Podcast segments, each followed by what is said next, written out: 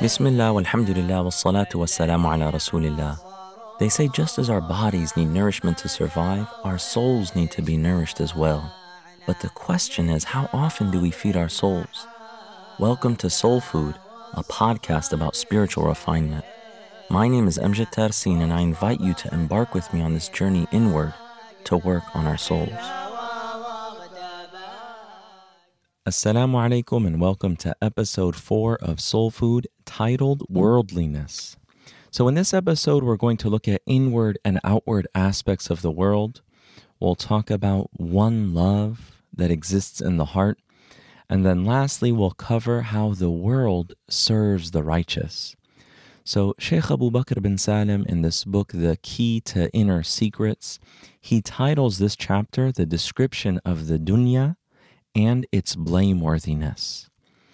And worldliness, the love of the dunya, what we often refer to as the dunya, is everything that distracts you from Allah subhanahu wa ta'ala and pulls you into disobedience. That's the dunya.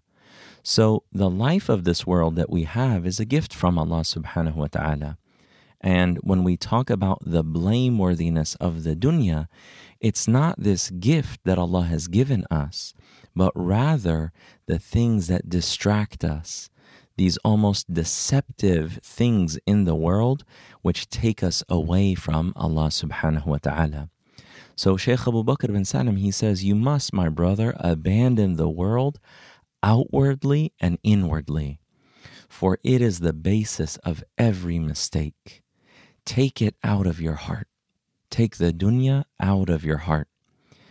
And the world that we live in, this life that we have, it's actually the place where we are able to plant the seeds for the hereafter. But this dunya is a very deceptive distraction that pulls us away from Allah subhanahu wa ta'ala. And it's actually one of the enemies of the human being, just like the shaitan. That it, the shaitan is an enemy, the nafs is an enemy, and the dunya is an enemy. So worldliness that Sheikh Abu Bakr bin Salim is telling us about, it has an outward aspect and an inward aspect. And we need to know what they are so that we can remove them from our hearts. So, examples of the outward manifestations of the dunya are things like amassing wealth, luxury, excessive food, clothing. A lot of the things that you see in popular culture that people are competing over nice cars, nice houses, all of that. Those are outward manifestations of the dunya. The inward dunya, or the unseen aspects of the dunya, is the love of power, the love of having a place in people's hearts. I want renown, I want fame, I want prestige. That's actually dunya, but it's less obvious, it's less visible, it's not tangible the way that those other things are. But all of these things, the outward and the inward, they make no difference with Allah subhanahu wa ta'ala. They have no value in and of themselves with Allah subhanahu wa ta'ala. And Shaykh Abu Bakr bin Salim, he tells us why it's so important to remove this from the heart. And this brings us to the next point of how only one love can exist in the heart. And Allah subhanahu wa ta'ala, He created us to love. The heart has this nature, this inclination towards love. And you see so much poetry and so people dedicate so much time to this topic. But the real love, the love that is honorable, the love that elevates us, is the love of Allah subhanahu wa ta'ala and love of things that are connected to Allah subhanahu wa ta'ala. That's the love that is really special. And Shaykh Abu Bakr bin Salim, he says, love of the world and love of Allah cannot coexist in the same heart. Love of the world and love of Allah cannot coexist in the same heart, just as water and fire cannot coexist in the same vessel. That they're opposites. When you have love of the world, it means that your love of Allah has decreased. and diminished. And when you have love of Allah subhanahu wa ta'ala, then everything other than Allah vanishes. It cannot, there cannot, they cannot coexist. The seeker, Shaykh Abu Bakr bin Salim says, the seeker of the world is abased with Allah and abased in creation's eyes. And worries attach to the one who loves it. A person who seeks the world, someone who always is willing to sell their principles and their values to get money or wealth, nobody respects that kind of person. That they actually use and abuse people in order to subjugate them so that they can promise them more. And it's a very dirty game when you're seeking the dunya. So that person is abased, they're humiliated in Allah's sight and in creation's eyes. And the person who seeks that, they want more, they want money, they want the newest thing that comes out, they become a person who's full of worries. They're not at ease, they're not at peace. And we see that in today's world. We look at people who have the world, who are the richest, most famous, they have everything that is glamorous. How many of them are truly at peace? How many of them do you see and say, oh, that person really seems to be in a state of tranquility and serenity? The opposite is true. You see that so many of them are plagued with these worries that they take drugs and drink alcohol and so forth. And it's a very sad reality. And we hope that Allah subhanahu wa ta'ala saves them from that. But us as believers, people who are connected to this deen, connected to the Prophet sallallahu alaihi wasallam, connected to the Creator of the heavens and the earth, we need to be more aware of this reality and not follow the trends and what people are enamored by. And we need to stand firmly upon these principles and realize that the dunya is not to be sought in and of itself. And the Prophet وسلم, he said, the dunya is the home of a person who has no home. The dunya, dunya dar man la dar lah, is the home of someone who has no home. Why?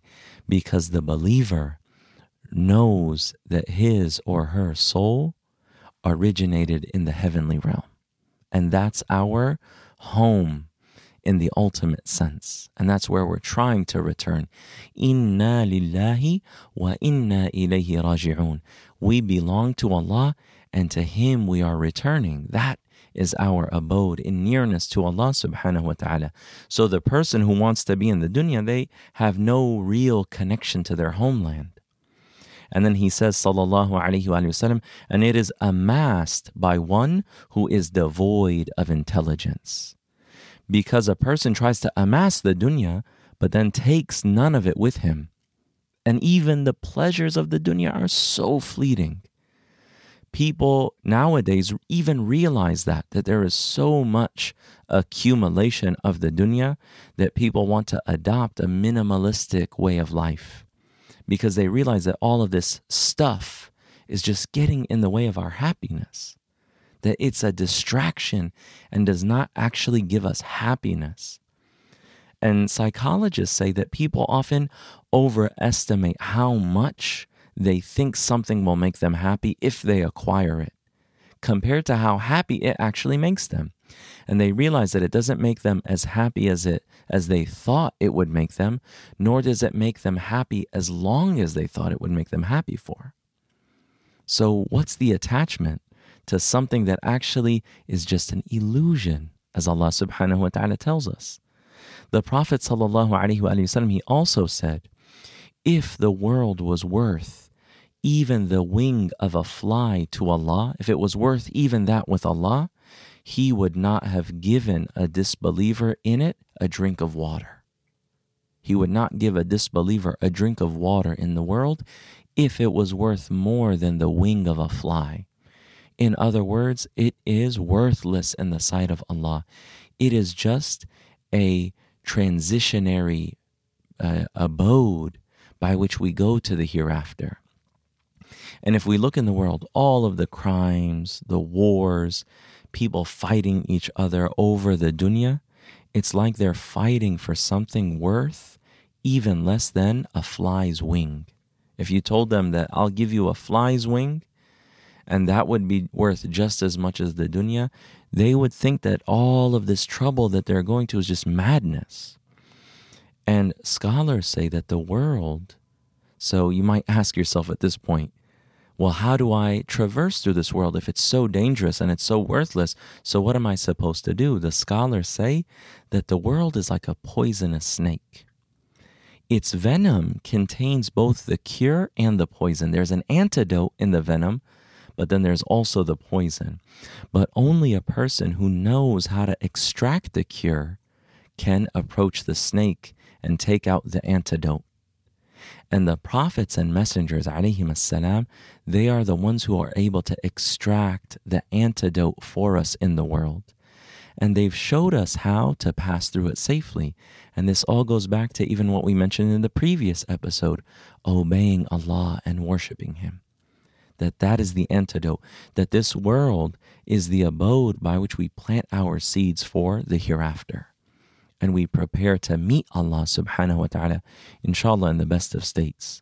This brings us to the last point that the world serves the righteous. So, righteous people, they've turned away from the world and focused their devotion on Allah subhanahu wa ta'ala alone. So, what do they get in return? Allah subjugates the world to them.